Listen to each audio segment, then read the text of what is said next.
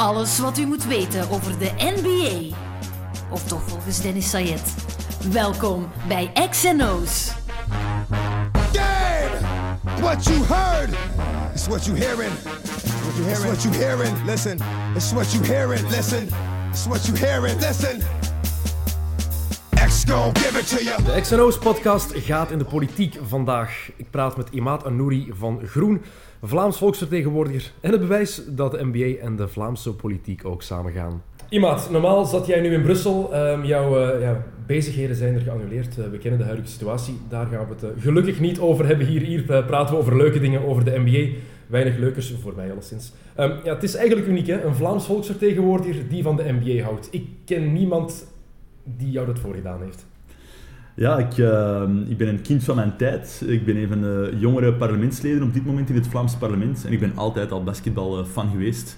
Eh, sportfan, maar meer bepaald basketbalfan. En eh, nog specifieker NBA-fan. En is het dan altijd basketbal geweest of is het echt begonnen door de NBA dat je interesse in basketbal hebt gekregen? Wel, nee, het is begonnen met interesse in basketbal. Eh, eigenlijk is het begonnen met korfbal. Dennis, weinig mensen weten dat. Maar eh, in eh, mijn lagere school, in het vierde leerjaar, dat was er een, school, een vierde leerjaar, was er een scholencompetitie eh, waar dan werd gerecruiteerd door een korfbalploeg. En eh, ze vonden dat ik wel wat in mijn mars had, dus mocht ik mee gaan korfballen.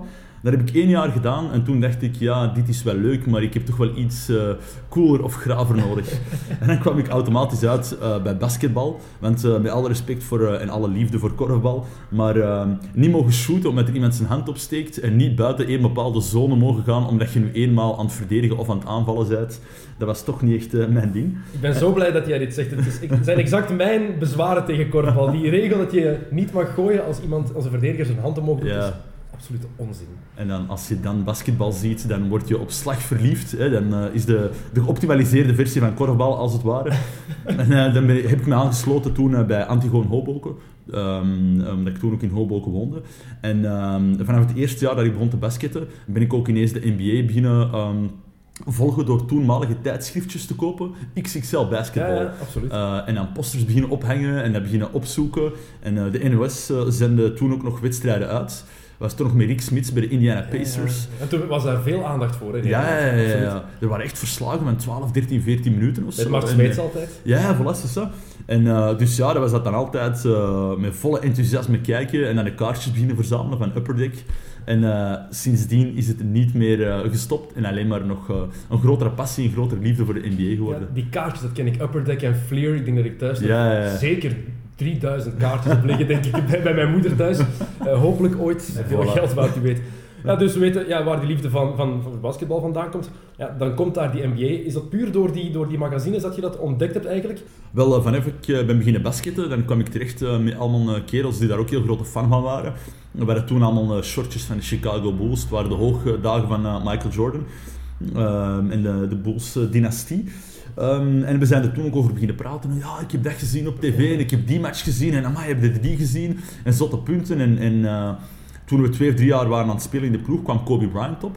Eh, en zijn eerste jaar bij de Lakers was met Eddie Jones. Ja. Dat was dan het eh, dynamische duo waar we met z'n allen zot van waren. En dan Nick Van Exel was er ook nog bij. Ja, Nick van Exel, inderdaad. En, eh, en, en daar zijn we dan echt heel grote fan van geworden ook. ehm, van het spelletje dat zij speelden. En ja, ik zeg het, dat is, dat is dan in vriendenkring en iedereen begon daar wat mee te volgen. En ja, what's not to like? Supercoole moves, dunks, alles wat erbij hoort. Super spannend, spectaculaire sport. eh, atletisch, ehm, veel meer, vind ik persoonlijk, eh, veel meer karakter ehm, dan, dan voetbal. Maar je continu de switch moet maken tussen aanvallen, verdedigen, aanvallen, verdedigen, aanvallen, verdedigen.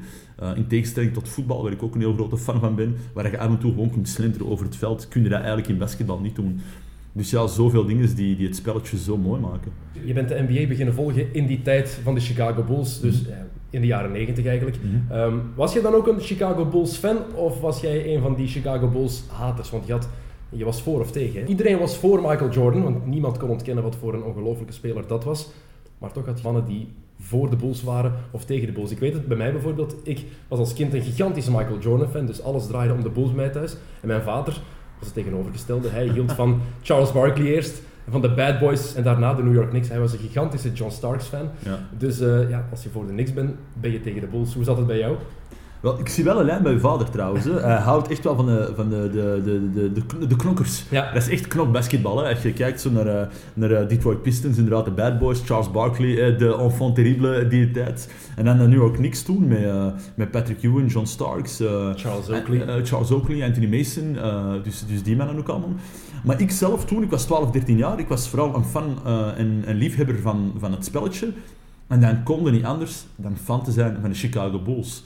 Want wat zij deden in die tijd, en dat was dan in de tweede dynastie, de tweede three-peat Ja. hè, van, van de Bulls, ja, dat was gewoon geniaal. Hè. Ik bedoel, Jordan heeft toen alles uit de kast gehaald. Heeft, eh, en je kon voor of tegen zijn, maar voor, voor ons was dat gewoon met open mond kijken, elke keer opnieuw naar, eh, naar wat hij er allemaal deed. En iedereen onderschat ook die rol van Scottie Pippen in die ploeg, Ja, heb, ik, heb ik het gevoel. Ehm, want zonder Pippen waren die Bulls niet wie ze geweest zijn. Hè. Dat was, hij, hij deed alles. Want nu laten ze ook elke, elke week opnieuw of elke dag op ESPN.com zien eh, wat de Bulls hebben gedaan in hun hi- historische seizoen 1995-96.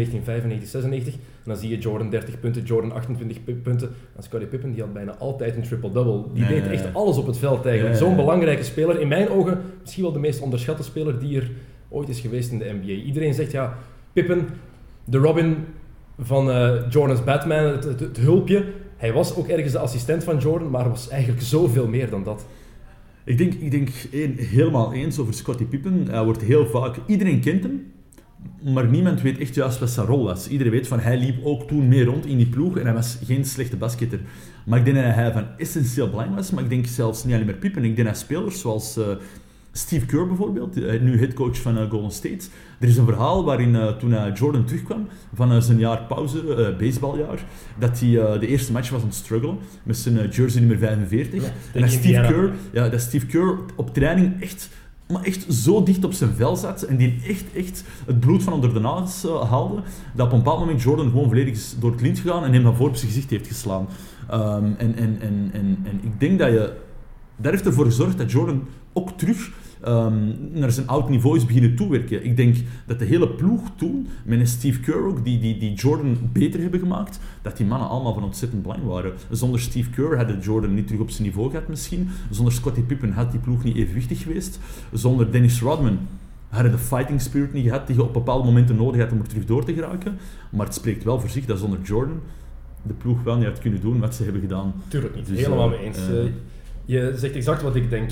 Maar toch ben jij nu een notoire New York Knicks-fan. Ja. Van waar die kentering? Waarom, hoe komt het dat je bent veranderd van een liefhebber van de Chicago Bulls en Michael Jordan naar een New York Knicks-fan?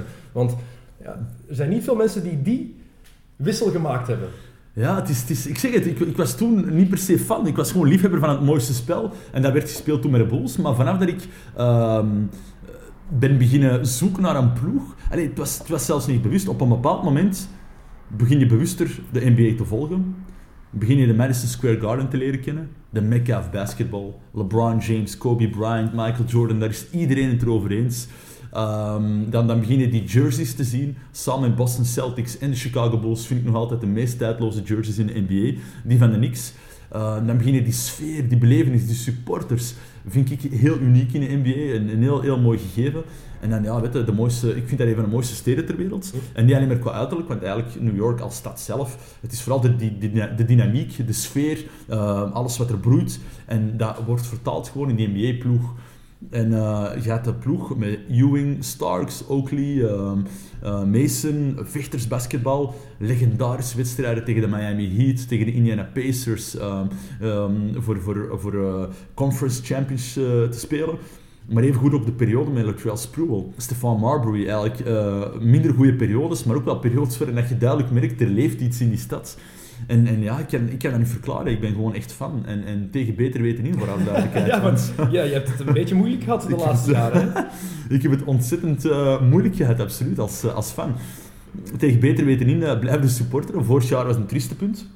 Maar de afgelopen jaren was het management gewoon heel slecht. Het is eigenlijk allemaal de schuld van Isaiah Thomas, hè? dat weet ja, je toch. absoluut. Ja, Want absoluut. ja, de Knicks waren in de jaren 90, toen ze Pat Riley hadden, hadden ze een leuke ploeg met Starks, met eh, een Doc Rivers die daar toen ook zat, Ja. een eh, Derek Harper die daar gezeten heeft. Patrick Ewing natuurlijk als de, Ja. als het speerpunt, de ster eigenlijk. Ja. Maar daarna is het ja, minder gegaan. De finals gehaald in 1999. Denk als ik. achtste plaats in, eh, in de playoffs, als achtste in het oosten begonnen. Toch nog die Ja. finals gehaald, verloren eh, van San Antonio. En dan heeft Isaiah Thomas overgepakt en heeft hij het helemaal verkloot. Een zwaar contract gegeven aan Eddie Curry, Ja. eh, aan Stefan Marbury, aan Anthony Hardaway, die ook nooit iets gedaan heeft aan Ja. ehm, Steve Francis, dus hij heeft er zelf ook gezeten. Ja. Dat haal je niet zomaar op natuurlijk. Dat is een, een werk van lange adem. En je voelt dat, ja, vorig jaar, wat je zegt, was het dieptepunt. Maar in mijn ogen is dat eigenlijk al een jaar of tien bijna aan de gang. Dat het bij- in New York vreselijk gaat. Je hebt dat ene goede jaar gehad, 2012, 2013. Ja. Eh, waren ze derde, denk ik, in de Eastern Conference. Zag het er even beter uit. Maar toch had, had ik toen al het gevoel van dit blijft niet duren. Dit is echt gewoon een opflakkering. Er is, er is heel vreemd omgesprongen met contracten, zoals je zelf zegt. Stefan Marbury, ergens vallen die allemaal wel te verklaren. Stefan Marbury heeft heel mooie dingen laten zien bij, bij de Timberwolves. Er zat iets in, maar mentaal was hij gewoon niet sterk genoeg voor professioneel basketbal. Latrell Sprewell, ik denk dat daar psychologische handleidingen over geschreven kunnen worden van wat topsport eh, kan doen met bepaalde eh, personages. En het erge eh, is bij Sprewell, hij is eigenlijk weggegaan in New York voor de ergste tijd eraan kwam. Ja. is hij naar Minnesota gegaan. Ja, ja. Nog zo'n lieveling van mijn, van mijn vader trouwens, was Latrell Sprewell. Absoluut lievelings. Vanaf het moment dat hij had gehoord dat Sprewell PJ Carlismo, zijn coach bij de Warriors, had proberen te wurgen, was het ja, kerel naar mijn hart. maar, maar dan heb je natuurlijk ook Stoudemire. En, en eigenlijk, ja, je begrijpt dat, hè, Stoudemire was on fire hè, bij de Phoenix Suns. Maar dan heeft hij nooit zijn niveau gehaald dat hij moest halen. Maar je wist ook, hij komt van twee zware knieblessures. Ja. Dan weet je dat je een risico neemt door zo'n jongen binnen te halen. Absoluut, absoluut. Ja, ja, ja, absoluut. Maar ja, ik, het is gewoon zo dat ze ondanks alles inderdaad toch nog dat goed seizoen hebben gehaald. En het rare is dat ik als fan aan het begin van vorig seizoen dacht van het zal moeilijk worden, maar ik had nooit verwacht dat ze dat afgrijselijk jaar zouden draaien. Want je denkt, J.R. Smith, Iman Shumpert, Mello, Stoudemire, hè, als hij terug een beetje zijn niveau haalt, dan heb je er toch nog iets aan. Ehm, en een paar interessante spelers daar rond. Maar ja, niks bleek daarvan waar te zijn. Derek Fisher zijn recept sloeg gewoon niet aan bij die mannen. Eh, Dat hong echt aan één. Er was geen bezieling. Ik heb vorig jaar genoten, als niks fan, van de matchen toen hij Galloway en, eh, en Lance Thomas contracten hebben gekregen op het einde van het seizoen. Zegt, zegt veel, hè? Ja, echt waar. Waarom? Niet omdat die gasten zo goed basket speelden, maar omdat die grinta hadden, zoals je zegt in het voetbal. Die hadden goesting, die hadden een drive. Dat publiek voelde dat ook. Ja. En plots begonnen die ook af en toe wat matchen te winnen, terwijl ze eigenlijk misschien wel... Ja, de matchen die ze niet hadden mogen winnen, op het einde, als ze echt moesten verliezen met het oog op de draft, dan beginnen Ja, ze te winnen dan in New beginnen York. ze te winnen. Ja, Daar was die hele stad echt gefrustreerd ja. En Derek Fisher, je haalt hem al aan. Ik heb er echt mijn twijfels bij als headcoach. Want we weten allemaal, hij is het poppetje van Phil van Jackson. Phil Phil Jackson. Jackson. bepaalt alles. Een van de beste coaches aller tijden. Ehm, dat sowieso. Maar Fisher, vorig jaar was hij ook zo mak langs de zijlijn. Hij stond daar maar. Dit jaar heeft hij daarom ook eh, ja, een uitbrander gekregen van Phil Jackson. Van, je moet meer passie tonen, meer vuur tonen naast het veld. De match daarna is hij meteen uitgesloten. Ja. Omdat hij liet zien, nu vecht ik voor mijn ploeg. En ik vind ook ook wel dat er dit jaar een beetje een verandering is. Je ziet dat Fischer ja, met meer vuur staat te coachen. Dus ik denk dat die woorden van, van, van Phil wel iets uitgehaald hebben. In Phil we trust, sowieso. Ik heb echt ontzettend veel vertrouwen in Phil Jackson, met dat volgens mij een van de basketgoeroes van deze tijden zijn. Hè. Er wordt af en toe ook wel mee gelachen, met zijn hele boeddhistische en, en, en andere benaderingen. Elf titels als coach. Voilà. Meer moet je niet zeggen. Voilà. Elf titels als coach. En ook als speler een van de laatste titels behaald bij de New York De Knicks. laatste, ja, ja, voilà, dus, dus daar kan je gewoon niet rond. Maar eh, Derek Fisher, ja, daar heb ik eigenlijk ook wel vertrouwen in, omdat dat voor mij een van de meest eh, volwassen spelers ook was. Het was iemand die gerespecteerd werd in de hele NBA als speler, door heel veel collega's, door heel veel trainers ook. Ik denk dat hij wel nog groeipotentieel heeft. Ik denk dat hij misschien te snel headcoach is geworden. Het is ook een point guard, hè. dat is een voordeel. Point guards zien het spel Ja. vaak, verdelen het en Ja. dat zijn vaak goede coaches. Dus Ja. daarom denk ik ook wel dat, eh, dat er iets in zit. Ehm, even terug naar ja, de Knicks van vroeger. Heb jij een bepaalde periode of een bepaald moment dat er voor jou uitspringt van ja, dat, was, dat is eigenlijk mijn mooiste herinnering als New York Knicks supporter? Ik was er toen niet bij, maar ik heb er wel een reportage over gezien. When the Garden was Eden. Van eh, Michael Rappaport. Ja, ja, dat is van die 30 for 30 reportages van eh, ESPN. Dat is een eh, sportreeks met 30 documentaires over allerlei sportgebeurtenissen. En dat gaat over die seizoenen waarin de New York Knicks twee keer de titel hebben gewonnen. Met de gouden generatie, met Willis, Willis Reed, en Clyde en Phil Jackson en, en, en what's his name? Earl de Pearl Monroe. Earl, de Pearl Monroe. Dat was dan in, in de tweede instantie dat hij er nog bij kwam. En Bill Bradley had je Bill, natuurlijk Bill. Bradley, ja. ja Presidentskandidaat nog geweest. Voilà, voilà, is ook daarna nog in de politiek gestapt. Dus dat was heel grappig om die documentaire te zien. Maar dat was prachtig. Dat was prachtig omdat dat een periode was waarin eh, ja, de 70s, hè, Amerika was toen heel, heel, eh, ehm, ja, hoe moet dat zeggen, flower power was voorbij, maar er zat toch wel een zekere schwung en funk in de hele eh, competitie ook. En dat was toen prachtig, dat verhaal dat die mannen brachten. Will Sweet, die dan toen die blessure had aan zijn been, maar toch nog terugkwam om, om de titel te spelen. Hij is captain. Hij pakt twee Om, shots en ja. dat was het. Hè. Ja. Dan gaat hij terug naar de bank en Ja. Frazier neemt over. Ja. En ja, hij wint de titel, die laatste match, Game 7 in. Madison Square Garden. Ja. Dat zijn iconische beelden. Ik denk dat elke basketbalsupporter of elke NBA-fan die beelden ook gezien moet hebben van Absoluut. Willis Reed die het veld op komt lopen met die Maar radio, mankend, reporter hè, die je hoort. Ja, prachtige, prachtige beelden. En, en eh, ja, ik heb die reportage ook nog maar eh, in de zomervakantie gezien, eh, via Netflix. En nou, ik was, ik was heel gecharmeerd door die periode. En ik ben toen, mijn hart voor de New York Knicks is toen nog, nog groter geworden, ik zal het zo zeggen. Eh, maar de periode die ik wel bewust heb meegemaakt, was natuurlijk die van eh, Starks en, en, en, en Ewing. Eh, de dynasty of de rivaliteit met de Indiana Pacers. En, en dat is genieten gewoon. Hè. Dat vond ik tot nu toe wel misschien een van de mooiste periodes. Reggie Miller en dan natuurlijk Ja. ook altijd verliezen van de Bulls, want dat zat er ook bij. Ja, tuurlijk, tuurlijk. Ehm, dat ene jaar dat ze winnen, toen Michael Jordan was gaan baseballen, halen ze de finals. ja. Die ze eigenlijk hadden nou, moeten winnen. 3-2 voor tegen, tegen Houston in 94. Ja. En dan begint Starks ineens eh, ja, te stinken. Ja. 0 op, wat was het van de driepuntlijn? Ik denk game 7, 0 op 11 dat die, dat die shot van achter de driepuntlijn. Ik, ik weet het nog, bij ons thuis was dat... Hij verpest het in de beslissende wedstrijd, net, net John Starks. Maar Starks is een van die spelers. ehm, geniaal verhaal, hè? ook een atypisch basketbalachtergrond. Hè? Komt niet echt van. eh hij werd niet aangeschreven als een van de grote baskettalenten. Hè? Doe het dan toch bij de Knicks. Eh, maar is ook een van die voorbeelden van mentaal niet sterk genoeg zijn op bepaalde momenten. Hè? Reggie Miller wist hoe hij Starks moest bespelen, bijvoorbeeld. En, en, en, en, en ik zeg, het is een van die spelers die af en toe gewoon volledig door het lint ging, eh, maar die ook dus volgens mij op bepaalde momenten misschien af en toe het, het, eh, de kalmte niet had om misschien net niet tot die, en ik zeg dat als grote fan, net niet tot de absolute top te behoren. Maar langs de andere Eh, kant moeten we dan ook zeggen, John Starks is een van de weinige spelers die goed op Michael Jordan kon verdedigen. Absoluut. Jordan scoorde nog altijd 40 of 50 soms tegen Ja, Starks. ja, ja. Maar hij was wel een van de weinigen die hem ook ja, het bloed van onder zijn nagels kon halen soms. En dat was ja. dan weer een van de kwaliteiten die John Starks had. Johnny be good, Johnny be bad. Dat Ja, vat hem eigenlijk perfect samen. Harde werker, heel harde werker. Ehm, nu ziet het er weer wat beter uit hè, in New York. Het, is, eh, het zijn mooie tijden. Oké, jullie staan nu negende, denk ik. Ik Ja. zeg jullie, want jij, jij bent een fan. Dus jullie staan nu negende in de Eastern Conference. Ehm, en het is vooral Porzingis fever. Hè. Alles is de Porzing God. Porzingis, Porzingis, is he the Latvian or Latvian Sean? Iedereen houdt van Christas Porzingis. En als je dan denkt aan dat beginmoment, die draft, we gaan het eh, er even bijhalen. maar iedereen was toen tegen Christas Porzingis. Hè. Boe. With the fourth pick in the 2015 NBA draft, the New York Knicks select Kristaps Porzingis from Liepaja, Latvia. He last played for Sevilla in Spain. En dan zie je die reacties. Ontgo ontgoochelende blikken, hè, voor de mensen die nu luisteren. Je bent naar een scherm aan het zien met ontgoochelende blikken toen dat de New York Knicks Porzingis hebben gedraafd. En dan verandert dat helemaal. En dan zie je dat hij nu de publiekslieveling is. Zijn naam wordt zelfs gescandeerd in Madison Square Garden. Ja. Als hij op de bank zit. Ja. Porzingis zit op de bank. De bal is in de handen van Carmelo Anthony, de zoon van New York. Hè. Hij is de held van de franchise, zo gezegd. Tenminste, zo wordt hij toch geportretteerd. Ja, En ze beginnen te roepen op Christas Porzingis. ja. Dat had niemand twee maanden geleden durven voorspellen. Niemand. Misschien Porzingis zelf nog het meest van allemaal. Toen hij werd gevraagd als jonkie van 20 jaar of nog geen 20 jaar, van ja, wat vinden ervan eh dat de, de supporters van New York Knicks u eh, allee, begonnen te joelen toen ze jouw naam hoorden?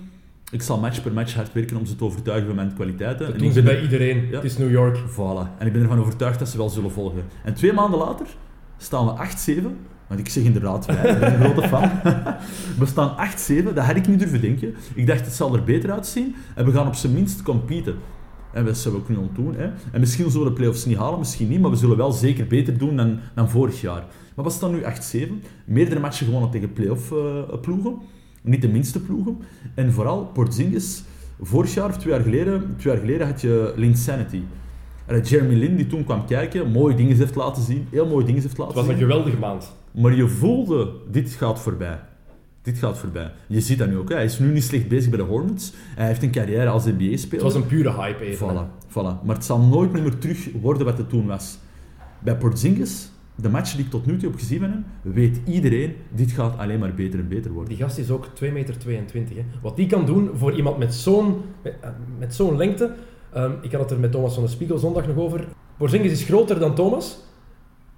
Maar heeft alle moves die, die, die, een, die een forward heeft, die een small forward heeft. Zo bewegelijk, zo snel.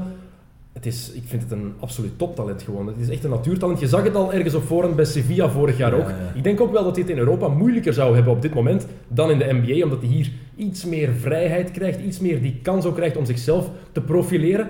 Maar je ziet dat natuurtalent, ja, dat druipt er gewoon af. Hè. Hij heeft, hij heeft één, natuurtalent en twee, ontzettend veel lef. Ehm Aziz, een van mijn beste vrienden, en ik, wij volgen de NBA, maar wij sms'en elke ochtend naar elkaar om te zien, heb je die match gezien, die match gezien, of samenvattingen toch, want tijd om match te zien is er niet altijd. En eh, ik heb toen hem ge-sms'd na de match tegen de Houston Rockets. Porzingis was gisteren Dikembe, Hakim en Nowitzki. Die heeft 29 punten, 14 rebounds en 7 blocks, denk ik. Of 11 rebounds en 7 blocks. Nee, 14 rebounds. 14 blocks, ja. rebounds. En je zag hem de shake and bake doen. Je zag hem driepunters knallen. Je zag hem rebounds pakken. Je zag hem alles doen. Een kleine dreamshake heeft hij inderdaad zelfs gedaan. Ja, op een bepaald moment daar, dat- dat hij er... Dat is echt... En dan, dan eh, denk je nu terug aan de beweging tegen de Raptors. Dat hij op een bepaald moment die een bal ste- steelt aan de middenlijn. En dus die steelt. En dan doet hij even een spin move. En gaat hij er keihard dunken. Op En zich niet spectaculair, maar voor iemand met 2 zijn lengte... ja. 22, nog geen 20 jaar, die snelheid hebben, dat verstand hebben en die souplesse en finesse hebben op dat moment. Well, it makes me dream. It makes me dream voor wat er mogelijk is bij de Knicks. Ehm, weet je trouwens wie de laatste 20-jarige was die zo'n cijfers heeft eh, laten neerschrijven? 24 punten, 14 rebounds, 7 blocks. Het is een hele grote naam. Het is 20 jaar geleden. 20 jaar geleden, we zijn nu 2015, dat wil zeggen langer, 19, gel- langer, iets langer geleden zelfs. 93, 94 of zo. Het was een rookie toen Het ook. was een rookie, ja. 93, Nee, het is een 94. jaartje daarvoor. Eh, 92, 93. Ja. Een rookie van 92, 93. Ja, dan denk ik een Shaquille O'Neal. Shaquille O'Neal. Ah.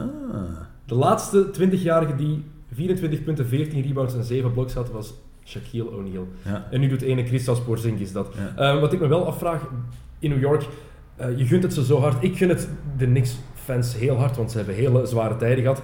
Gaat dan Carmelo Anthony zich daar niet aan ergeren? Want je hebt het al even over Linsanity gehad. In die tijd van Jeremy Lin ergerde Carmelo zich dood aan de aandacht die Lin kreeg, aan die hype die er was. Nu lijkt dat minder te zijn, maar ik vraag me af, gaat het zo blijven? Of heeft hij de redenering van, ik wil succes, als ik met deze jongen kan winnen, so be it. Ja, ik denk dat de tijden anders zijn. Ik denk dat de tijden veranderd zijn. In die zin, Melo heeft nu zijn maximumcontract gekregen bij de New York Knicks. Hij zit safe. Hij heeft zelf maar aangehaald, I want to retire here in New York. Hij wil op pensioen, hij wil zijn carrière afsluiten in New York. Hij weet, de grootste kans die hij heeft om een titel te winnen, is een Porzingis die zijn potentieel zal ontluiken. En je ziet aan het spel van Melo, vind ik persoonlijk nu, de eerste 15, 16 matchen, hij geeft de bal meer, hij speelt de bal meer rond. Eh, als hij iemand anders die vrijstaat van een driepunter, dan geeft hij de bal makkelijker rond, hij speelt hij de bal makkelijker rond dan vroeger. Je merkt dat hij veel meer ook de leiding neemt van de ploeg. Hij gaat praten met Porzingis, hij gaat praten met andere spelers. Het evenwicht is er veel meer. En Afalo is nu toegekomen van Portland Trailblazers, waar ik trouwens ook een heel grote fan van ben. Een goede veteraan. Echt een goede veteraan en die maakt belangrijke punten op belangrijke momenten. Die heeft ook een heel zuiver shot, vind ik. Ehm, maar je merkt ook dat die dynamiek tussen hem en Carmelo heel goed zit. Uh, Robbie Lopez die dan goed overeenkomt met Porzingis. Je merkt dat er wel een zekere synergie in die ploeg zit. Ervaren spelers zoals uh, die er dan ook nog bij zijn om iedereen wat, wat, wat te coachen. Ik denk dat Melo bereid is. Melo wil vooral titels winnen.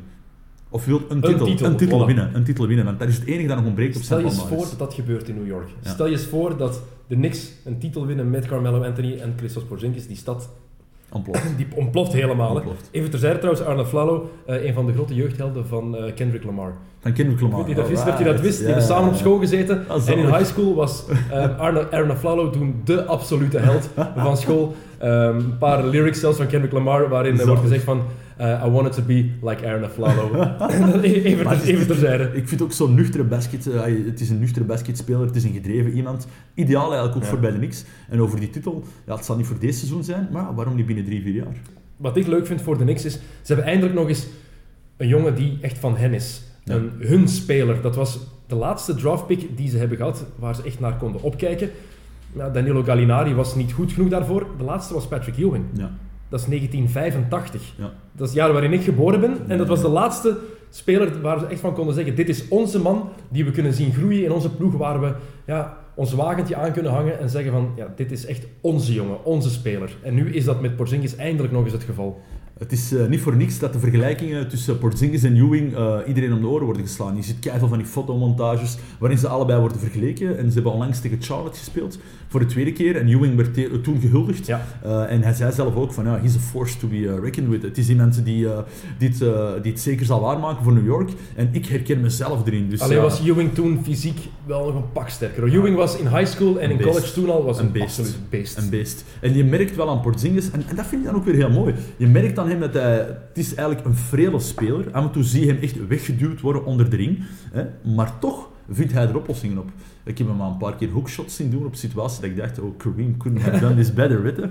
Dus ja, hij is een heel intelligente speler ook. En, en daar maakt hij heel veel mee goed. En die vergelijking met Sean Bradley, die Phil Jackson een paar maanden geleden maakte, die is eh, al helemaal achterhaald. Sean Bradley. Ik denk ook dat het een mindtrick was van Phil Jackson hoor. Want daarvoor heeft hij al gezegd dat Porzingis hem deed denken aan Pau Gasol. Goed, eh, het hoofdstuk New York even achter ons laten. Even Mhm. naar eh, de rest van de actualiteit in de NBA. Ehm, we moeten het eigenlijk over een paar negatieve dingen eerst hebben. Beginnen met de Los Angeles Clippers. Mhm. Want daar gaat het van kwaad naar erger. Eh, de Clippers die hebben zeven van hun laatste negen matchen verloren. Ehm, tegen Golden State, match verloren waarin ze 23 punten voorkomen. 27-50 in eigen huis. En het helemaal weggeven. Ze verliezen van Toronto eh eergisteren. Eh, aan de rust staan ze daar 63-34 achter. Ik weet niet wat er aan de hand is bij de Clippers, maar ik weet wel dat er in de kleedkamer alleen maar problemen zijn. Na die match tegen Toronto eh, is er bijna gevochten. Josh Smith heeft een, een assistentcoach helemaal uitgescholden voor rot van straat. Ik weet niet wat het probleem is bij de Clippers. Wel, ik weet het zelf ook niet helemaal zeker. Ik weet dat twee jaar geleden de Clips en de Warriors waren ze bij elkaars even knieën. Je hebt die rivalry tussen de twee en allebei waren ze heel mooi basketbal aan het spelen. Ondertussen is het heel duidelijk, maar daar zullen we het straks over hebben, dat Golden State de Clips eigenlijk ver achter hen hebben gelaten. Je hebt het eh, over die match gehad waarin dat ze eigenlijk verschroeiend waren begonnen. Het was een geweldig eerste kwart van de. Clippers. Ik heb die wedstrijd ook gezien. Ja. Ehm, Paul en Griffin waren outstanding. Heerlijk, heerlijk basketbal. Toch slagen ze erin om dat uit handen te geven. En wat ik me afvraag is, heeft Doc Rivers daar alles nog onder controle? Want als je kijkt naar Matthew Barnes, die bijvoorbeeld weg is gegaan, die dan eh, zich niet heeft ingehouden om heel hard uit te halen naar de coach. Hè. Zei van, ja, eigenlijk, hij praatte niet met de spelers en, en, en het was een heel rare gedoe en, en, en eigenlijk was het geen goede coach. Terwijl we allemaal weten dat Doc Rivers een van de beste coaches in de NBA ja, is van ja. de laatste tien jaar. Ja, ja, ja. Maar de vraag is, en, en, en daar kan je het straks ook over hebben, Kevin McHale, die dan eh, is eh, ontslagen bij, bij Houston Rockets, pakt zijn manier van werken nog bij, eh, bij, bij, bij de Clippers. Eh, hebben ze net niet te veel eh, keren de deur eh, in hun neus, tegen hun neus dichtgekregen dat ze nu niet meer vertrouwen in het recept van Doc Rivers. Ja, ze niet? kunnen Rivers ook niet zomaar buiten gooien, want hij is niet alleen de coach, hij is ook de general manager. Hij is degene die bepaalt welke spelers er worden aangetrokken. Ja, ja. Ehm, ik vind dat een hele gevaarlijke combinatie. Stan Van Gundy heeft het bij Detroit. Daar geloof ik dan een beetje meer in. De kwaliteiten van Van Gundy op dat vlak wat uitgebreider zijn. Maar Rivers, ja, je merkt het toch, de deals die hij altijd gedaan heeft. Meestal haalt hij spelers die ofwel bij de Celtics gespeeld hebben, ofwel een goede match gespeeld hebben tegen de Celtics of tegen de Clippers. Ja. Dat is het verhaal. Kijk naar Josh Smith. Ja. Haalt hij binnen omdat hij goed was in de playoffs vorig seizoen tegen de Clippers. Haalt Lance Stevenson met de Pacers tegen de Celtics. Ja. Goed genoeg gespeeld. Ik vraag me echt af of het aan, aan Rivers ligt. Ik denk dat hij als coach goed genoeg is. Maar ja, die eh, koppen moeten gewoon bijeen gestoken worden daar. Het is ook maar zes overwinningen, zeven nederlagen. Kijk naar Cleveland vorig seizoen. Die zijn ook vreselijk begonnen. Geen man overboord natuurlijk. Maar je hebt ook het verhaal van DeAndre Jordan tijdens de tussenseizoen. En dat vond ik een van de meest vreemde verhalen van de afgelopen jaren. Geweldige een speler, soap, ja, een geweldige soap inderdaad. Een speler die naar de Mavericks gaat, of toch niet, en toch wel, en toch niet. En, en op een duur denk je ook van, ja, als, als, als eh, ja, professionele organisatie, ligt dat alleen maar aan die speler, ja of nee? Of ligt dat ook aan het feit dat je ergens iets fout aan het doen eh, bent als organisatie met hoe je omgaat met je spelers? Dan heb je, zoals ik zei, Matthew Barnes die heeft uitgehaald. Dan heb je nu de ruzie in de kleedkamer, de resultaten die achterblijven. Er is iets fouts aan het lopen, maar ik weet zelf ook niet wat het juist is. Eh, en dan heb je natuurlijk ja, die deals, dus hebben, wie hebben ze ook binnengehaald? Pablo Prigioni, Ja. ehm, die amper nog van de bank komt. En Lance Stevenson, die zijn speeltijd helemaal heeft zien, ja, naar nul zien gaan. Die komt eh, nog amper aan de bak. En dan denk je, Lance Stevenson, bij Indiana was hij zo belangrijk. Ja. Heeft dan voor het geld wat meer gekozen bij Charlotte. Ehm, het gaat daar sowieso nog ontploffen met Stevenson, ben Ja. ik zeker van. ja, ja. Want je moet ook denken, wie speelt er in zijn plaats? De zoon van de coach. Ja. Doc Rivers draait zich om. Als, als ik me dan in zijn plaats stel, in die van Lance Stevenson, je zit op de bank, je kent je kwaliteiten, je bent bijna All-Star geweest twee jaar terug, coach draait zich om, kijkt naar heel de bank en kiest dan zijn eigen zoon. Ja. Maar ik denk, ik denk dat Doc Rivers van veel dingen kan beschuldigen, maar niet dat hij Austin Rivers eh voortrekt op, de, op, op, op andere spelers. Ik denk dat het gewoon echt een goede speler is. Maar zonder Doc Rivers was Austin Rivers nu geen NBA-speler meer geweest.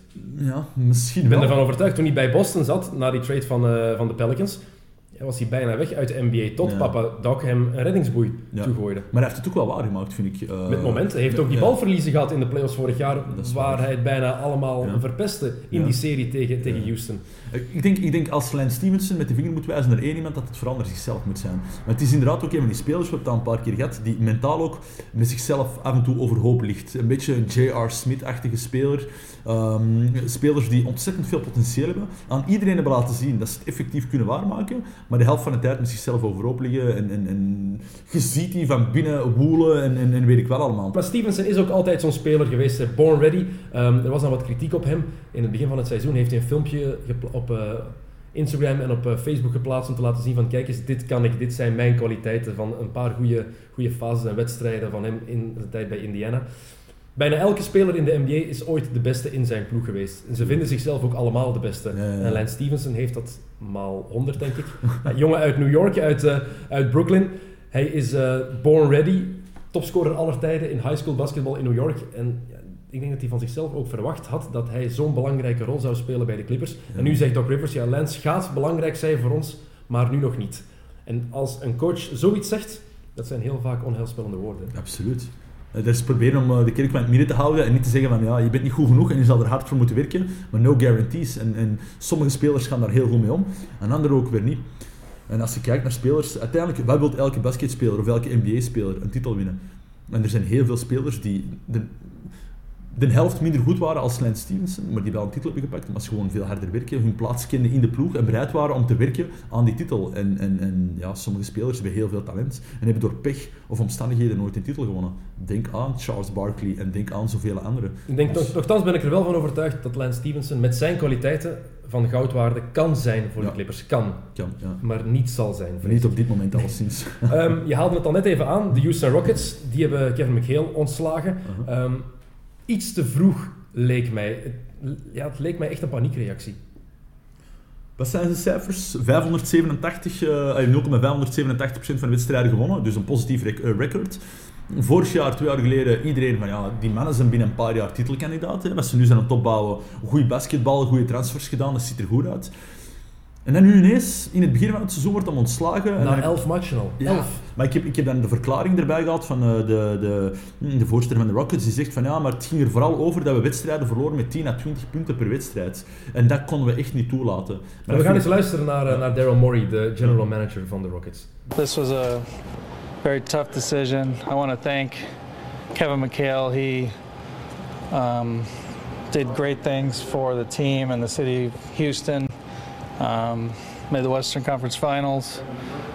Um, this was this was very tough. We believe in this team. We believe in the players we have. We know this team can win.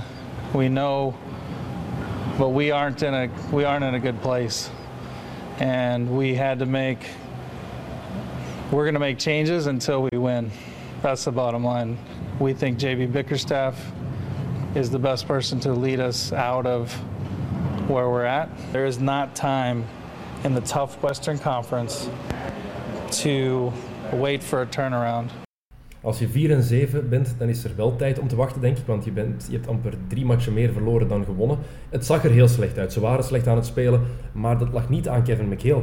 Ehm, hij zegt ook, ja, we gaan veranderingen blijven maken tot we winnen. Ik zie bijvoorbeeld Dwight Howard ook nog vertrekken. Ik zie Daryl Morey, dat is een gast die zich daar niks van aantrekt. Gewoon proberen om Dwight Howard weg te sturen en iemand anders binnen te halen. Eén iemand is zeker van zijn job daar, dat is James Harden. En nogthans denk ik dat Harden een hele grote verantwoordelijkheid draagt voor het ontslag van, eh, van Kevin McHale. Hij heeft de afgelopen wedstrijden vaker zijn niveau niet gehaald, tot heel slecht gespeeld, dan zijn niveau wel gehaald. En ik denk dat ehm, de general manager van de Rockets inderdaad ook al had aangehaald van ja, we geloven in Harden, we blijven erin geloven en we gaan alles eraan doen eh, om, om, om, om terug zo competitief mogelijk te worden met Harden. En dat toont volgens mij aan dat dat vooral paniekvoetbal is. Je ontslaat uw trainer nu al. Een trainer die al meermaals heeft bewezen met u als ploeg dat hij weet waar het mee bezig is. Je drukt nu op de paniekknop en je denkt, ja, we gaan dingen blijven veranderen totdat het beter gaat. Wat ga je doen? Wat ga je doen? Je gaat nu terug opnieuw moeten beginnen met een nieuwe coachingstaf, die dan terug opnieuw de feeling moet krijgen, dat weet ik wel allemaal. Dat lijkt me puur paniek voetbal van, van, van de Rockets. En dan JB Bickerstaff die overpakt. Ja. Dat is dan net een coach die al jaren Kevin McHale volgt. Ja. Dus die ook de speelwijze stijl, dezelfde stijl. van ja. McHale wil gebruiken. Dat vind ik dan ook vreemd. Als je naar die cijfers kijkt, wat was het? Vier overwinningen, zeven nederlagen onder McHale. 101 punten per match gescoord, 108 per match tegen. Ja. Op, drie, op twee na slechtste defensie in de NBA zijn ze nog altijd. Na eh, het ontslag hebben ze hun eerste match gewonnen. Overwinning na verlenging tegen Portland. Na een lucky shot, die drie Ja. punten van Corey Brewer. Dus eigenlijk met heel wat geluk die match toch nog gewonnen. Dan twee op een rij verloren. 98 punten per match gescoord en 102 per match tegen. Ja. Ja, het is oké, het is heel vroeg natuurlijk, je kan dat nog niet testen, maar vaak heb je dan, heb je dan zo'n shock-effect dat een ploeg ineens boven zichzelf uitstijgt. Dat is ook niet gebeurd. Harden had vorig jaar ook een prachtseizoen. Hè. Lang mee in de running geweest voor MVP. Maar ik vond hem vorig jaar ook al heel slordig spelen. Uh, offensief is het vooral iemand die eh, soms prachtige dingen ziet en prachtige assists geeft, maar vooral vaker ook voor zijn eigen ding gaat. Het moet rond hem draaien. En dan doet dat een beetje denken aan Carmelo Anthony van vorig jaar of twee jaar geleden of drie jaar geleden. Namelijk, it's all about me. Maar hoe kan je dan leider zijn? Terwijl de, de franchise heel duidelijk verwacht van u dat jij de leider bent van de ploeg. En dat is het ding bij Harden. Hè? Ja. Is hij wel een echte leider? Dat vraag ik me af. En ik denk dat ze in Houston niemand zou hebben die die leidersrol kan opnemen. Daar hebben ze een speler als David West nodig. Ja. Die met zijn vuist op tafel kan slaan in de kleedkamer, Ja. zijn mening kan zeggen en ook een ploeg echt met de neus op de feiten kan drukken. En dat hebben ze daar niet. Dwight Howard gaat het niet doen. Nee. James Harden doet het duidelijk ook niet. Nee. Ty Lawson gaat het ook niet doen en die heeft zijn geloofwaardigheid niet mee door zijn alcoholproblemen. Dat Mm. hoort er nu eenmaal bij. Ja. Ik denk dat Houston daarom met een groter probleem zit op lange termijn. En Kevin McHale leek mij dan net die leider te zijn die die rust kon bewaren. Ja, wat mij betreft hebben ze hun, hun eh, beste kans om die rust terug te krijgen en die stroomleiding erin te krijgen. Ja, die hebben ze nu net laten gaan. En Harden van OKC naar de Rockets gegaan omdat hij niet meer de sixth man wou zijn, maar hij dus net op de voorgrond wou komen. Maar tot nu toe heeft hij nog op geen enkel moment mij kunnen overtuigen al sinds dat hij de man is om een ploeg te leiden om echt serieus mee voor de titel te gaan. Ja, vorig seizoen heeft hij dat wel gedaan, want Dwight Howard, die bijna heel het seizoen geblesseerd was, Harden Ja. die die ploeg helemaal op zijn schouders heeft genomen en dat fantastisch heeft gedaan. Had een MVP-seizoen Ja. vorig, vorig jaar. En nu is dat weer de Harden van twee jaar terug. Ik had het met Thomas Dreesen daar ook over. Vooral defensief merk je dat is niet meer de speler. Vorig jaar heeft hij een stapje naar voren gezet, defensief. En nu is, heeft hij weer twee stappen teruggezet. Nonchalant. Een nonchalant. En, en, en ja, ik blijf erbij. Eh, Mij heeft hij, eh, misschien ben ik daar te streng voor, mij heeft hij nog niet kunnen overtuigen van zijn leiderscapaciteiten. Wel van zijn basketcapaciteiten. Het is een prachtige basketter. Hè. Wat hij allemaal kan doen op een plein, geniaal. En hij is veel meer op de voorgrond kunnen komen sinds dat hij met de Rockets zit. Maar is hij een leider? I don't see it and I don't believe it. Eh, goed nieuws voor Kevin McHale is wel dat hij al terug werk kan hebben. Gaat het nog niet meteen doen. Maar Danny Ainge, ex-ploegmaat van hem bij de Celtics, nu de general manager daar, heeft al gezegd dat hij altijd werk heeft voor McHale. Kan daar met de grote jongens komen werken. Oké. Dus ja, mooi. Hij gaat niet eh, lang zonder werk zitten. En hij wordt nog, had net vorig seizoen een contractverlenging getekend. Dus wordt ook nog zeker twee jaar uitbetaald. En zijn vrouw heeft het ook heel mooi voor hem opgenomen. Dat zal ook een hart onder de riem ja, geweest dat is zijn. prachtig hè? Zijn vrouw is volledig losgegaan op eh, Twitter. En haar account is daarna afgesloten geweest eh, omdat ze zo hard erover was aan het gaan. Dat was Dus, eh, eh, heel mooi. Ehm, de Rockets vorig seizoen uitgeschakeld in de conference finals door de Golden State Warriors. En de Golden State Warriors, dat is het tegenovergestelde verhaal van de Rockets en de Clippers. Daar blijft het maar beter gaan. Ehm, het beste record, beste start aller tijden geëvenaard. 15 matchen gespeeld, 15 gewonnen. Enkel de Rockets in 93 en de Washington Capitals eind jaren 40 hebben dat eh, hen voorgedaan.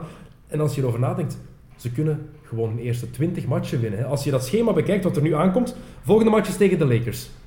Easy. Lakers die twee keer gewonnen hebben, elf keer verloren. Kobe die al gezegd heeft, ik heb al vreemdere dingen gezien, dus we kunnen winnen. Maar als je LA dit seizoen hebt zien spelen, dan weet je dat de Warriors die wedstrijd met de vingers in de neus moeten winnen. En zullen extra gemotiveerd zijn om dat record alleen in handen te krijgen, ben ik Absoluut. zeker van. Ja. Ehm, maar daarna naar Phoenix, moet kunnen. Mhm. Thuis tegen Sacramento, naar Utah, naar Charlotte, naar Toronto, Brooklyn, Indiana, Boston en Milwaukee. Allemaal matchen die ze kunnen winnen. Ja, Er is geen enkele wedstrijd, behalve Toronto misschien, maar voor de rest geen enkele match waar ik van zeg van, daar gaan ze zware problemen krijgen. Maar zelfs die matchen waarvan jij denkt, daar gaan ze zware problemen krijgen, hebben ze tot, mij tot nu toe kunnen overtuigen door super hard te vechten ook. Het is niet alleen maar makkelijk basketbal, het is ook gewoon vechtbasketbal en geloof in hun eigen kunnen. En vorig jaar heb ik dat voor de allereerste keer gezien in, eh, de, eerste, eh, in de eerste reeks playoff matchen tegen de Pelicans.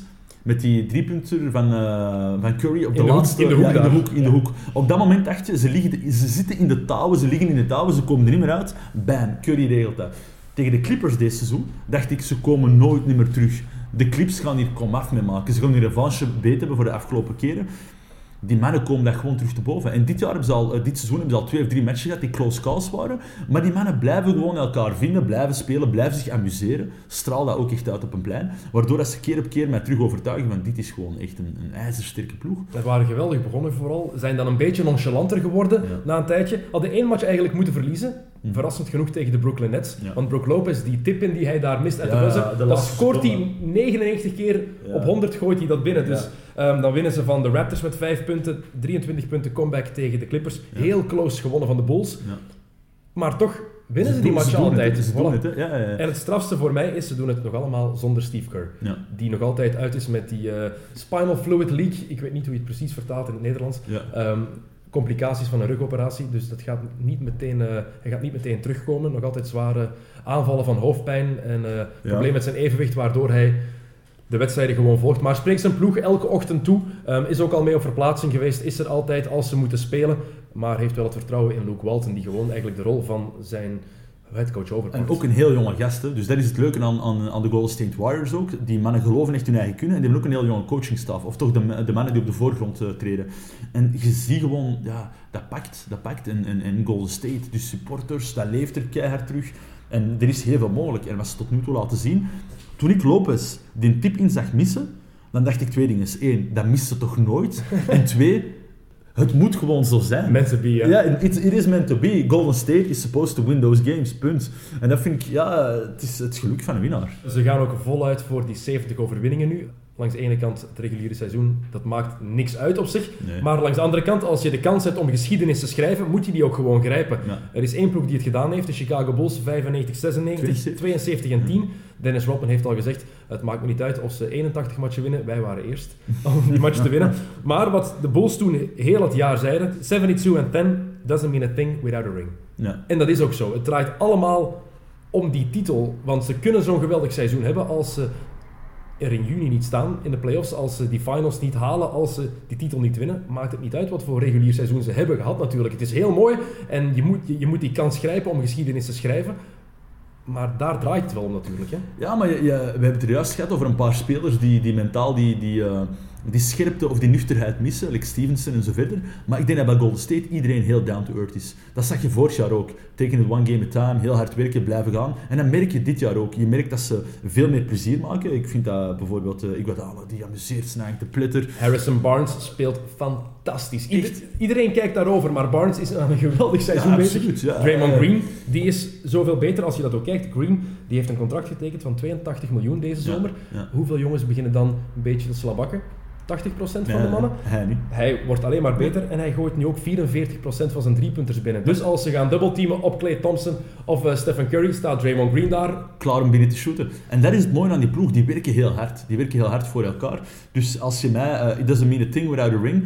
Wel, als ik, eh, op dit moment hebben ze nog heel vroeg in het seizoen. En er kan nog van alles gebeuren. Hè. Het, is, het is een lang seizoen. Maar als ik, als ik op dit moment al word gevraagd voor voorzichtig titelkandidaten aan te duiden, Golden State is er sowieso terug bij. Ik Absoluut. ben heel blij dat ik het voor het, voor het seizoen ook had eh, voorspeld. dat ik, ik zette mijn geld op Golden State. Dus jij bent het eigenlijk eens met Pat Riley. ehm, man die al genoeg bewezen heeft. Ja. eh, vier titels gewonnen als headcoach met de Lakers. Titel gewonnen als coach met de Heat. Heeft de Big Three samengesteld daar. Ja, ja. Ehm, heeft gezegd, ja, dit is het begin van een dynastie.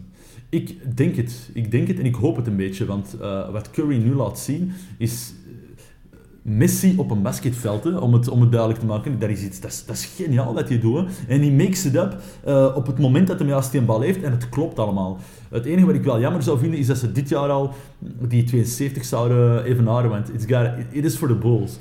Dat, is, dat is legendarisch. Dat moet bij de Bulls blijven. Maar als ze het doen, ja, dan hebben ze het verdiend, zo, zeker. Ja, je zegt Stephen Curry. Heeft hij LeBron James gepasseerd als beste speler van de wereld? Want iedereen is het daarover eens. De laatste 6, 7, 8 jaar. LeBron James is de beste basketbalspeler die er op deze planeet rondloopt. Ehm, sinds Kobe Bryant een dagje ouder is geworden, helemaal, is dat LeBron James. Maar kunnen we dat nu nog zeggen? Moeten we die officieuze titel niet aan eh, Stephen Curry geven? Wat mij betreft wel. Eh, LeBron James is eh, de afgelopen jaren voor mij, without a doubt, de beste basketter geweest. Ik ben altijd heel vaak, allee, ik ben heel vaak onder de indruk eh, geweest van wat hij liet zien. Powerplay, finesse, souplesse ook, heel stevig, ook een leider. Maar Steph Curry bezig gezien hebbend vorig jaar, heb ik ook nog tegen enkele vrienden gezien. We zijn een nieuwe Michael Jordan aan het zien. We zijn iemand aan het zien die, die op een, een eigen stijl heeft hè, en een andere manier van basketten. Wat Kenny Smith eigenlijk zei, it's Michael Jordan without the dunks. Ja, ja. Ik bedoel, hoe dat hij het spel leest, hoe dat hij keer op keer delivert voor zijn ploeg, hoe dat hij het voortouw neemt, hoe dat hij blijft presteren, dat is, dat is eh, du jamais vu, denk ik. Dat is ook de definitie. Hè. Wat is de beste speler? Ehm, mensen die willen zeggen van ja, Stephen Curry is niet beter dan LeBron James. Hij rebound niet als LeBron. eh, hij verdeelt niet als LeBron. Ja, maar LeBron James shoot dan ook niet zoals Stephen Ja. Curry. Creëert ook niet op die manier. Maar in mijn ogen is het belangrijkste, wie heeft de meeste impact op zijn ploeg? LeBron James bijvoorbeeld gaat zijn ploeg altijd laten winnen. Waar hij die ook zet, zijn ploeg gaat winnen. Dus Ja. heeft een gigantische impact. Maar als je dit seizoen voorlopig bekijkt, dan is dat gewoon Stephen Curry. Die plus-minus alleen al, die plus-minus, Ja. die bepaalt hoeveel punten een ploeg meer of minder scoort met iemand op het veld. Die echte plus-minus, die is waanzinnig bij Curry op, op dit moment. En ja, je voelt ook bij LeBron de laatste jaren, sinds twee jaar terug, is een dagje ouder. Hij kan niet altijd meer voluit gaan. Ook door die rug heeft hij wat problemen. Het enige voordeel van LeBron James is dat hij fysiek zo indrukwekkend is Ja, dat ja. dat amper opvalt. Ja. Ook erbij zeggen, niemand heeft op zijn leeftijd ooit al zoveel minuten gespeeld. Hij heeft nu al meer minuten gespeeld dan eh, Larry Bird en Magic Johnson in heel hun carrière. Dus dat zegt al veel. Maar ja, Curry die, die blijft ook maar verbeteren. Dat maakt het zo mooi. Eh, Harrison Barnes, zijn ploegmaat, zei het pas nog op ESPN. Hij is niet alleen de MVP, hij is ook de most improved player. Ja. Is een verbeterde shooter, is een verbeterde balhandler, is beter in zijn passing, is beter in defense. Want iedereen zegt dat Curry niet kan verdedigen. Dat is niet waar. Steals. Ja. Niet alleen die steals, maar gewoon hoe hij... Hij maakt soms domme fouten, Ja. dat gebeurt, maar heeft één, die geweldige ploeg achter zich om Mm. dat defensief ergens op te vangen als het hem niet zou lukken. Maar heeft zoveel stappen vooruit gezet dat hij een, een gast kan neutraliseren. Hij kan dat. Ik, ik wil echt geen afbreuk doen aan, aan LeBron. LeBron is de king, LeBron is indrukwekkend, het is een beest, is een machine. Inderdaad, zoals hij zelf zegt, fysiek is er echt gewoon... Er is niemand, volgens mij, die zo professioneel met zijn lichaam, met zijn sport, met zijn ploeg is begaan als LeBron. Maar op dit moment zit daar Steph Curry naast. En het is zoals hij zegt, hij maakt een verschil, of een veel groter verschil voor zijn ploeg. En dat vertaalt zich ook in resultaten. Golden State kampioen maken... Ja, voor een ploeg die al zo lang geen titel heeft gewonnen, ook van sinds de jaren 70 denk ik, eh, 75. wa- was het de laatste keer, eh, met een ploeg met allemaal relatief jonge gasten, ja, dat is gewoon een, een, een, een veel grotere impact hebben op je omgeving, op je franchise, op je ploeg, dan dat LeBron James op dit moment op Cleveland heeft. En wat het nog mooier maakt, vind ik, LeBron James is ergens de tweede versie van Oscar Robertson. Oscar 2.0, jaren 60, jaren 70 was Oscar Robertson daar. Een grote guard die kon scoren en verdelen. De enige speler ooit die een triple-double gemiddeld heeft gehaald. Ja. Dat is al maf op zich.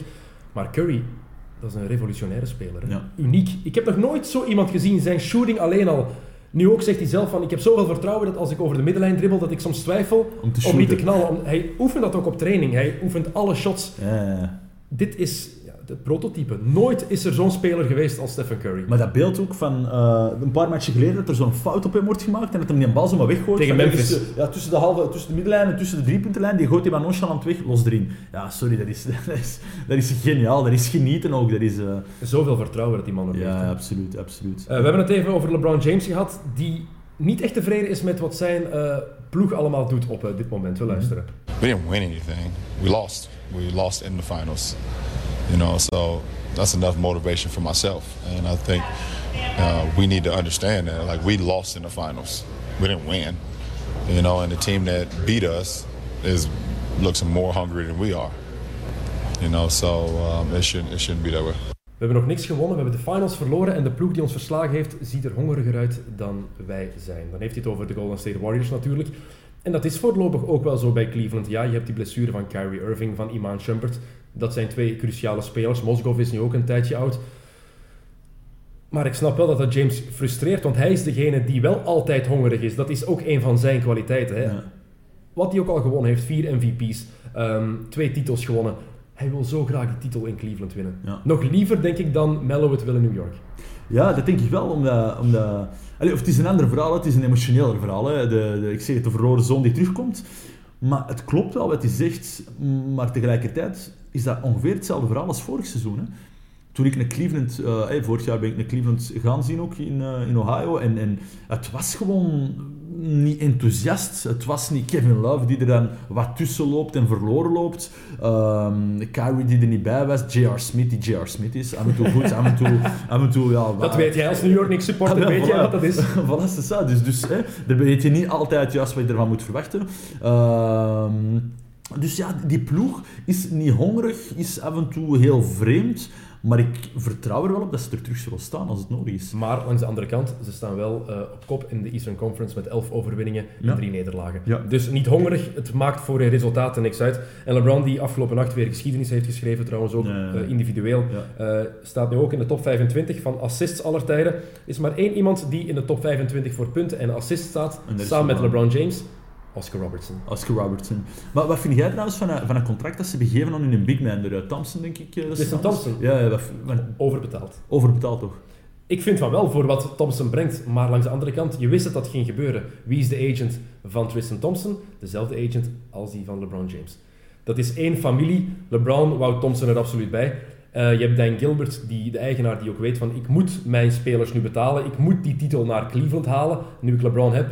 Ja, het is een ja, ja. kans die ik nooit meer ga krijgen. We moeten dat nu doen. Het is dit jaar ook championship or bust. Zo simpel is dat. En natuurlijk, je weet ook het te- televisiegeld dat erbij komt. Die cap space gaat zo omhoog gaan dat het allemaal te relativeren valt. Maar wat is het? eh, 80 miljoen 80. voor vijf jaar? 80. Ik vind dat te veel voor iemand als Tristan Thompson, omdat hij heel...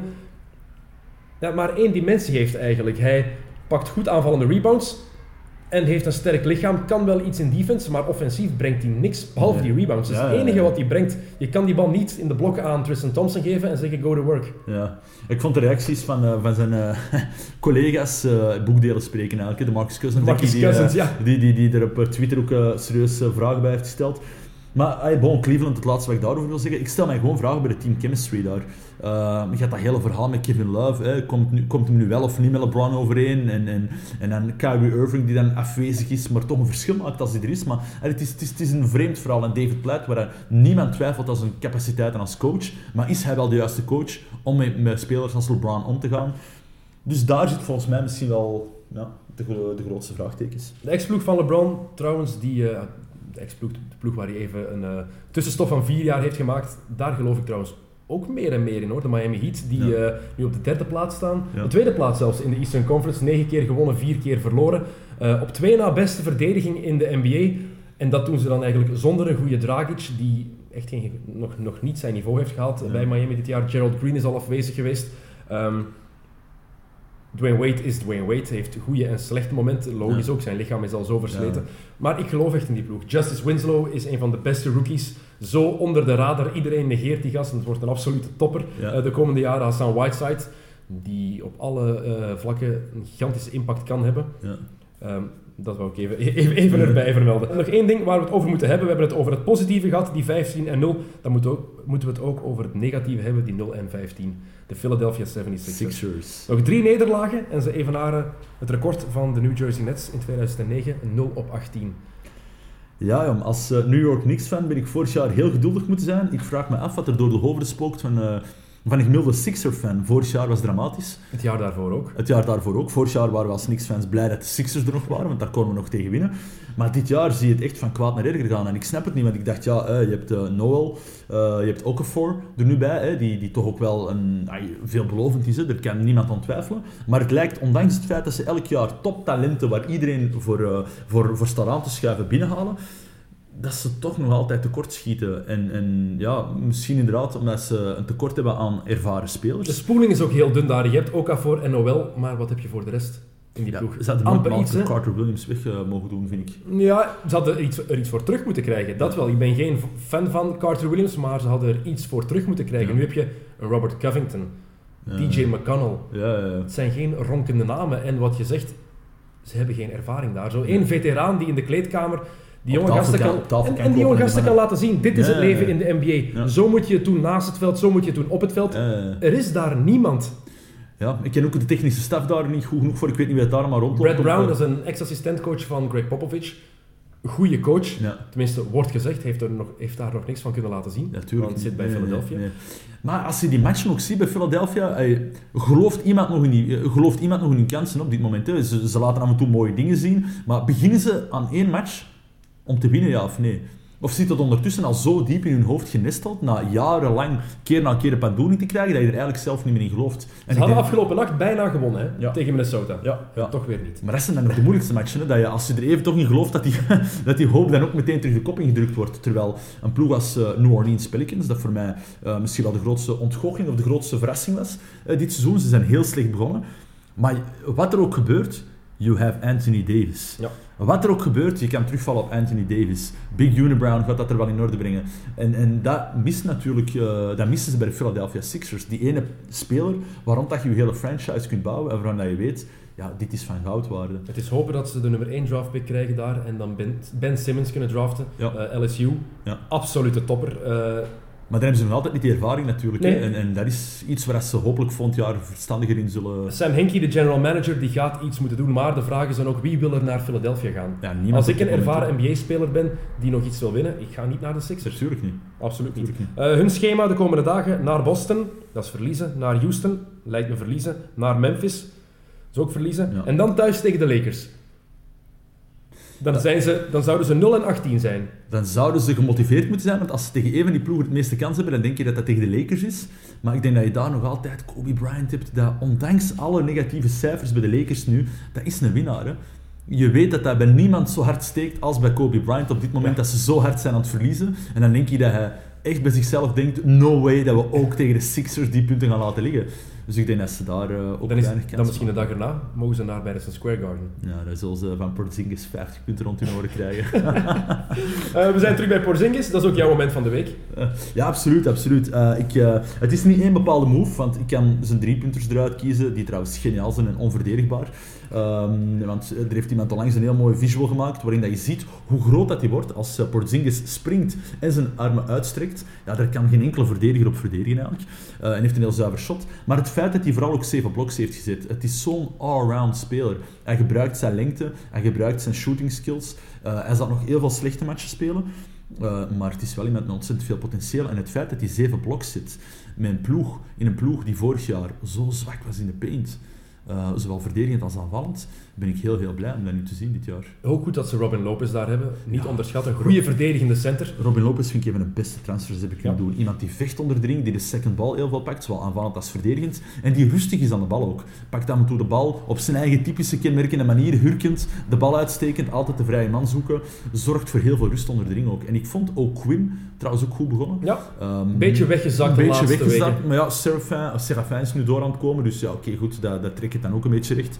Maar moment van de week voor mij zeker de, de zeven bloks van, uh, van uh, Porzingis. En dat is ook wat Phil Jackson trouwens had gezegd voor ze hem gedraft hadden, van ja, dat is iets van, een van de dingen die er bovenuit stak voor ons. Niet alleen zijn mogelijkheid om te shotten, zijn, zijn aanvallende kwaliteiten, maar ook die lengte die hij heeft en die hij ook goed gebruikt defensief. Want je kan groot zijn en er niks mee doen. Ja. Kijk naar Sean Bradley vroeger. 2 meter 30, 2 meter 28. Hij heeft daar Die compilaties van dunking on Sean Bradley hebben zo vaak bezien online. Voilà. Uh, we hebben hier ook een dunk in zijn gezicht heeft gekregen. Dat is mijn selectie voor Play van de Week. Dat is uh, Rudy Gobert. Gelukkig kon hij er zelf mee lachen, achteraf op Twitter. Ja, ja. Maar het is nu al de dunk van het jaar. Ja. DeMar DeRozan, hoe hij over Gobert klimt en vooral hoe hij die bal nog naar achteren trekt. Dan... In de lucht. Oh, de heerlijke hangtime. De facial van het jaar. Voorlopig toch de dunk van het jaar. Al goed voor Utah dat ze die match dan toch nog hebben gewonnen. Hè? Want daardoor, kon, daardoor kon men met lachen, denk ik. Eén pluspuntje. goed, Imaat, ik bedank je dat je te gast wou zijn. Het was uh, heel aangenaam. Thanks en ik hoop dat de Knicks uh, toch een beetje blijven winnen. Ik, ik, ik, gun het je enorm. ik gun het de Knicks supporters ook enorm. Dat Merci. ze binnen dit en drie jaar toch terug kunnen meedoen voor de prijs. Merci, er hopen allemaal op. Voilà. Merci voor de uitnodiging. Uh, de XNO's podcast kan u blijven volgen op Soundcloud en iTunes. Abonneer u zeker en geef het toon.